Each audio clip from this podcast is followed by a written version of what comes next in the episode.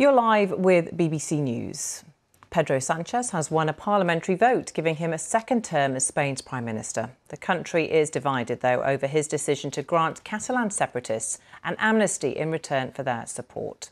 His Socialist Party came second in July's inconclusive election, but Mr Sanchez reached deals with smaller parties to find enough votes to continue in government.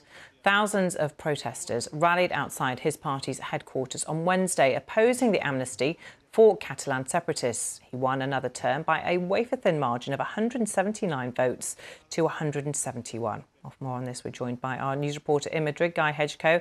Guy, welcome to you. Just explain this deal and why it's proving so controversial. Well, Mr. Sanchez needed uh, the support of a number of regional nationalist parties in order to form a majority in this investiture vote. Among those nationalist parties whose support he needed were, were two Catalan nationalist parties. They demanded from him this amnesty, an amnesty which uh, will benefit more than 300 Catalan nationalists uh, who have been facing legal charges for their role in separatist activity over the last decade or so, in particular, an attempted breakaway from Spain in 2017. All those charges will be dropped against those more than 300 Catalan nationalists. Now, um, opponents of this amnesty say it, it is illegal. It doesn't fit within the constitution.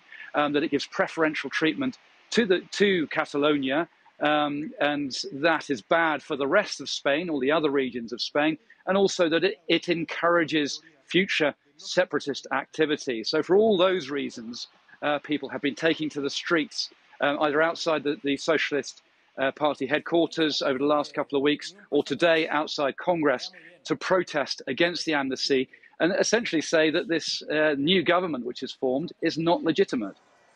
Yeah, five or so years ago, there was some really huge protests in the country that kind of brought it to a halt almost, didn't they? Just explain who, and at that time, quite a few people were put in jail, weren't they? Those Catalan separatist leaders. Um, just explain who might be given amnesty under this deal, how quickly. Well, it's a very broad amnesty. So, um, as I say, a lot of the people who will be affected will be people who were involved in that 2017 uh, breakaway attempt that you mentioned there. Um, so, for example, uh, heads of schools who allow, allowed their schools to be used for the referendum that was held um, in, back in 2017 in Catalonia against the wishes of the courts. Um, but also, um, for example, uh, Carles Puigdemont, the former Catalan president who led that breakaway attempt and then who then fled to Belgium, where he's been ever since. He will benefit from this amnesty. So will several others who fled abroad as well. Um, so those are some of the people who could benefit from this.